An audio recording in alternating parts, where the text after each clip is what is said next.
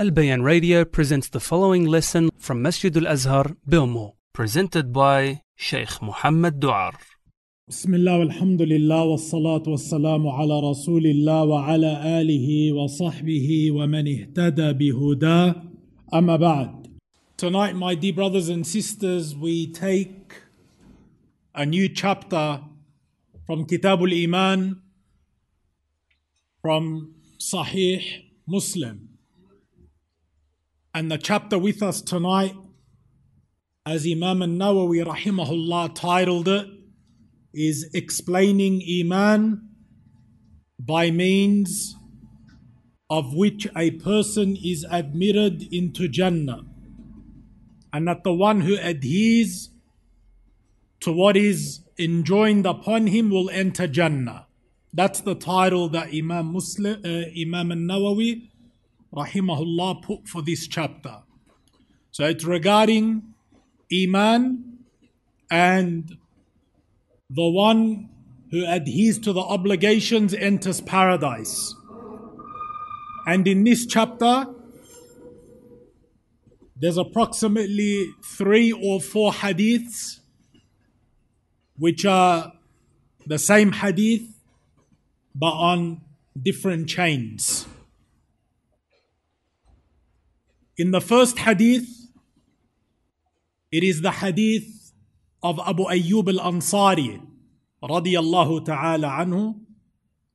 He narrated that once during the journey of Rasulullah sallallahu alaihi wasallam when Rasulullah sallallahu alaihi wasallam was traveling a Bedouin came to him and he caught hold of the nose string of Rasulullah sallallahu camel. He held the rope of Rasulullah sallallahu camel. And then he said, Ya Rasulullah sallallahu alayhi wasallam, inform me about that which brings me closer to paradise and distances me from hellfire. Look at this question. He asked the Prophet ﷺ, Tell me that which brings me closer to Jannah and distances me away from hellfire. So Abu Ayyub radiallahu anhu said, so the Prophet paused. He stopped for a while and then he looked at his Sahaba. And then he said, This man has been given a good opportunity or he has been guided well because of the question he asked. And then the Prophet ﷺ answered the Bedouin and he said, Repeat what you have uttered. He told the Bedouin, Ask again what you asked. So the Bedouin repeated his question. Then the Prophet ﷺ said, The actions which bring you closer to Jannah and take you away from hellfire is that you worship Allah Azza wa Jal and you do not associate anyone with Him. That's the first thing he said. That you worship Allah and you do not associate anyone with Him. And then you pray your prayer and you pay your zakat and you keep ties of kinship, silatul rahim. He said, and you keep ties of kin. After having mentioned these words, the Prophet ﷺ then asked the Bedouin to release the rope because he was still holding on to it. So the Prophet ﷺ answered this question, then he told him, let go of the camel. And then the Bedouin let go of Rasulullah's camel. Then Imam Muslim mentions another narration and he says this hadith is transmitted by Muhammad ibn Hatim on the authority of Abu Ayyub al Ansari, meaning it's another chain. Then he mentions the next hadith where Abu Ayyub said that a man came to Rasulullah and he said, Direct me to an action which brings me closer to Jannah and takes me away from hellfire. Upon this, the Prophet ﷺ said, You should worship Allah and never associate anything with Him. Pray your prayers, pay the zakat, and keep ties of kinship. When he turned his back, the Messenger ﷺ said, If he sticks to what he has been ordered to do, he will enter Jannah. It's the same hadith with a different narration. So in this last narration, the Prophet ﷺ, the narrator, mentioned what Abu Ayyub al-Ansari added, that the Prophet ﷺ said at the end, if that man sticks to what he's commanded, he will enter paradise. Okay. So this hadith, my brothers and sisters, the Sahabi of this hadith is Abu Ayyub al-Ansari, radiyallahu anhu. His name is Khalid. Abu Ayyub, his name is Khalid ibn Zayd ibn Kulayb al-Badri. Al-Badri means he participated in the battle of Badr. And this is an honor for any companion who participated in the battle of Badr. And they were approximately 300 and odd, 317 in number because the Prophet ﷺ, he mentioned that Allah Azza wa Jal looked at the people of Badr and he said, Do as you please, for you have been forgiven. Because of the importance of that battle. They were the only believers upholding Islam at that time against Quraysh, the only believers on earth, 300 odd from them. So Allah Azza wa Jal, He gave them victory. And Rasulullah sallallahu alaihi wasallam in the battle of Badr, they pitched a tent for him. And he was raising his hands. And he was saying, Oh Allah, give your believers victory, or else you will not be worshipped on earth anymore. Yani these are your believers. Now, subhanAllah, the Sahaba of Badr, are not like anyone else. And that's why whenever you read the lives of the Sahaba or their biography, if he was someone who participated in Badr, it's the first thing they mention about him to show his high, very high status. Because the Sahaba of Badr were the best of companions. Radiallahu ta'ala anhum. So Abu Ayyub witnessed the Battle of Badr and he participated in every battle that Rasulullah was in. Now, what an honor for him. And the Prophet wasallam, when he done hijrah to Medina, he joined between him and Mus'ab ibn Umair. He joined between him and Mus'ab ibn Umair as brothers. And Abu Ayyub passed away in the year 52 Hijri the year 52 Hijri. So in this hadith, the Prophet ﷺ said, Worship Allah, don't associate partners with Him.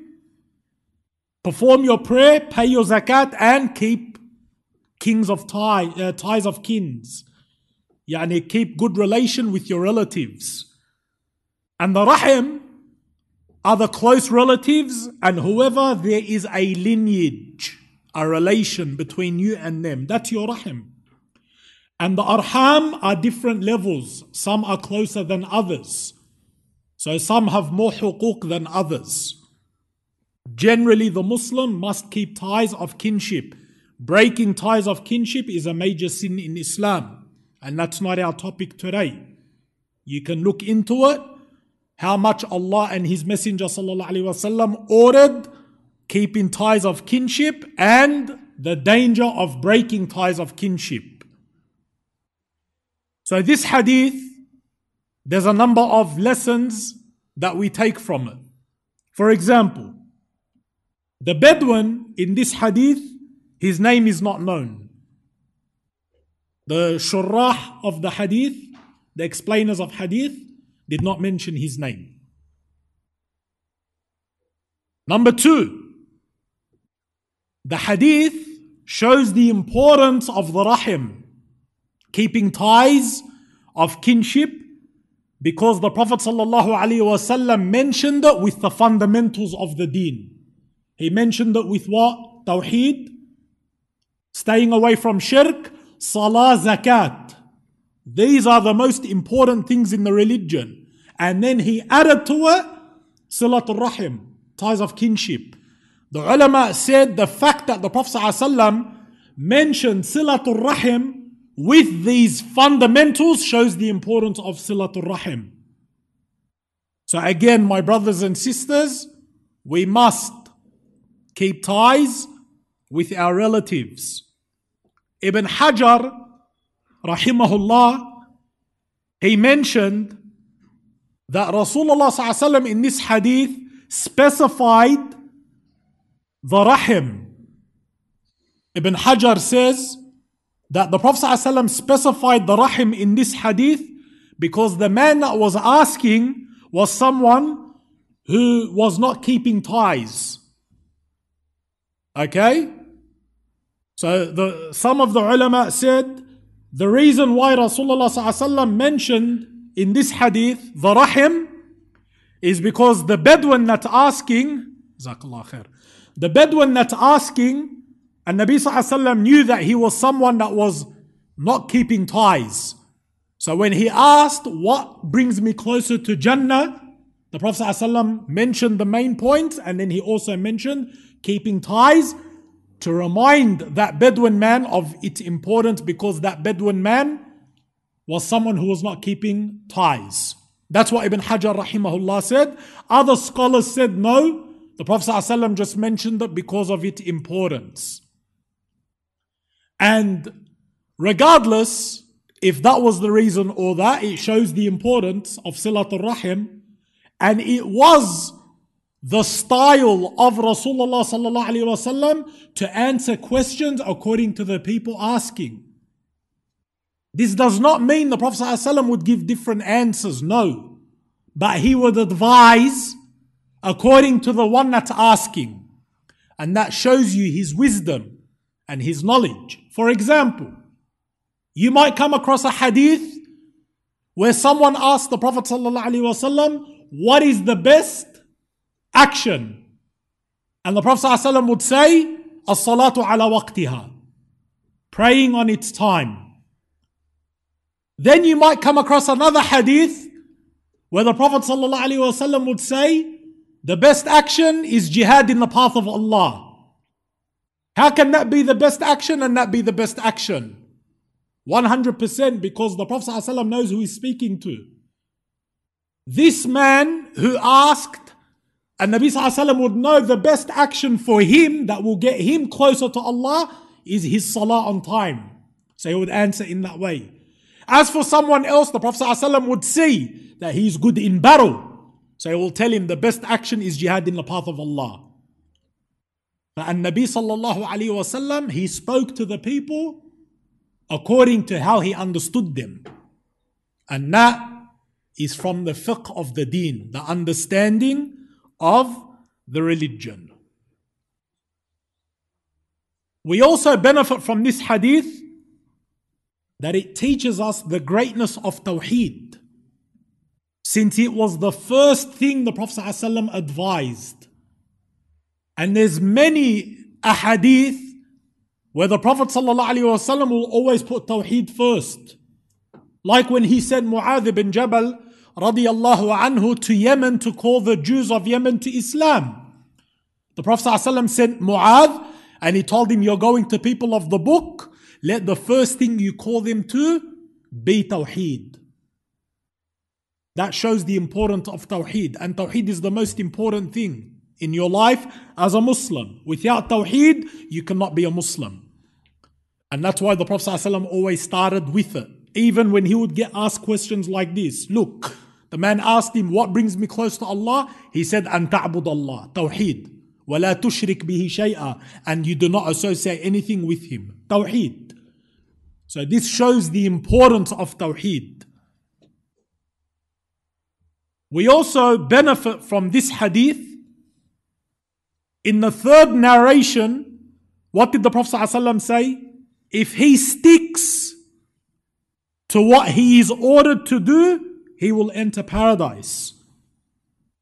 And this is a dalil that whoever fulfills the obligations is from the people of Jannah. Because the Prophet ﷺ taught that man the obligations. And then he told him if he sticks to it, he'll enter paradise. That's proof that whoever sticks to the obligations enters paradise. As the ulama have mentioned.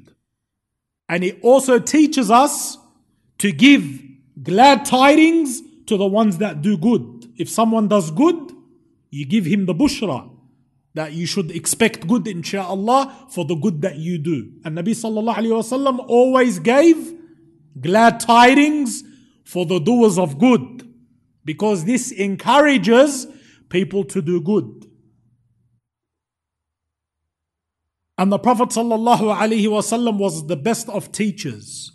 He would always mention the good and its reward and mention the evil and its punishment in many cases. We move on to the next hadith narrated by Abu Huraira radiyallahu ta'ala anhu. He narrated that a Bedouin came to Rasulullah and said, Ya Rasulullah, direct me to an action by which I may be entitled to enter Jannah. He's, this Bedouin is telling the Prophet ﷺ, teach me something that will make me entitled to enter paradise. So the Prophet ﷺ said to him that you worship Allah and you never associate anything with Him. You establish the prayer, you pay your zakat, and you fast Ramadan. The Bedouin then said, by him in whose hand is my life, meaning by Allah, I will never add anything to that. He said, I will not add to these things that you just mentioned, nor will I take anything away from them. Then, when the Bedouin turned his back, the Prophet ﷺ said, Whoever wishes to see a man of Jannah should look at that man. Subhanallah. And Nabi Sallallahu just mentioned the arkan, the pillars. The man said, Wallahi, I'm not going to add to them or take away from them. And then he left. And then the Prophet ﷺ said, Whoever wants to see a man from Jannah, look at that man. The Prophet ﷺ affirmed he's in paradise. What do we benefit from this hadith? Again, the importance of Tawheed. First thing the Prophet ﷺ said to the man, that you worship Allah. Again, it shows you the importance of Tawheed Shabab. Because without Tawheed, you have no religion. No matter how much prayer, fasting, uh, Hajj, Umrah, dhikr, no matter how much a person does, if his Tawheed is not correct, it's all invalid. But Tawheed is the most important thing. Your belief in Allah Azza wa Jal. This hadith also teaches us the danger of shirk. Since the Prophet ﷺ in this hadith, he didn't mention any haram except shirk, even though there are many sins. And this is proof that whoever avoids shirk and avoids kufr must enter Jannah. Whoever avoids shirk and avoids kufr must enter paradise. Even if he might get punished before it. Some people might get punished, and they will get punished from the Muslims. But as long as they do not have shirk and kufr, they must eventually enter Jannah. That's a promise from Allah Azza wa Jal. And this is consensus amongst the Salaf. Imam al-Qurtubi rahimahullah, he also used this hadith as a dalil, as a proof that it is permissible not to perform the sunnah. Imam al Qurtubi, he used this hadith as a dalil that it's permissible not to do sunnah. Because in this hadith, the Prophet mentioned the arkan. And the man said, What? I'm not going to add or minus. And the Prophet ﷺ said, He's from the people of Jannah. So clearly, the man did not mention that he's going to add, so he's not going to perform any sunnah. And the Prophet ﷺ affirmed it. But what did the ulama say regarding this? So Imam al-Qurtubi used this as proof. But the ulama said whoever constantly abandons the sunnah has deficiency in his deen, without a doubt. He has deficiency in his religion. And if the person intentionally leaves the sunnah because he actually desires to leave the sunnah, then he's sinning. There's a difference. There's a difference, shabab, between not performing the sunnah and not wanting to perform the sunnah. A person might not do a sunnah because he's lazy and he doesn't f- feel like doing the sunnah. But someone who intentionally wishes to not perform sunnah, the ulama say this is a sin. You should not have that intention. You should always want to do the sunnah even if you're not doing it. So abandoning the sunnah is not a good thing. Even though you don't get sinned. Not doing the sunnah is not a sin. But when you look at the Salaf, the pious predecessors, they treated the Sunnah very highly in terms of the one who does it and doesn't do it. They used to look down at people that did not perform the Sunnah, even though he's not sinning. The hadith is clear. But they would look down upon them and they would see them as deficient in their deen. Some of the ai would not accept his testimony in court. Some of the judges, if they need a witness and the witness comes and he's someone that doesn't perform sunnah, they would not accept his witness. But the sunnah, my dear brothers, should never be abandoned. You should make yourself implement the sunnah as much as you can. The Prophet ﷺ said, Whoever wishes to look at a man from Jannah, look at that man. So the Prophet ﷺ is affirming that that man is in Jannah. Imam al-Nawawi rahimahullah said, the reason why the Prophet ﷺ said that is because the Prophet ﷺ was informed from Allah that this man is going to be constant on what he said. Because the Prophet ﷺ cannot say who's in paradise and who is not in paradise unless it's wahi from Allah. So when the Prophet ﷺ said, Whoever wants to see a man from Jannah, let him look at that man, that's because Nabi ﷺ was informed that this man is going to adhere to his obligations. And that's why the Prophet ﷺ said it. We also benefit from this hadith the excellent teaching skills of Rasulullah as he would mention the reward with the actions. Just like he mentions the punishment with the sin. And we also benefit from this hadith, like we benefit from the others, that whoever dies on Tawheed is from the people of Jannah, inshaAllah. Whoever dies on Tawheed is from the people of paradise. And inshallah, in our next lesson, we will continue with this chapter with the hadith of Jabir ibn Abdullah radiyallahu anhu wa arda. Wallahu a'lam. وصلى الله وسلم وبارك على نبينا محمد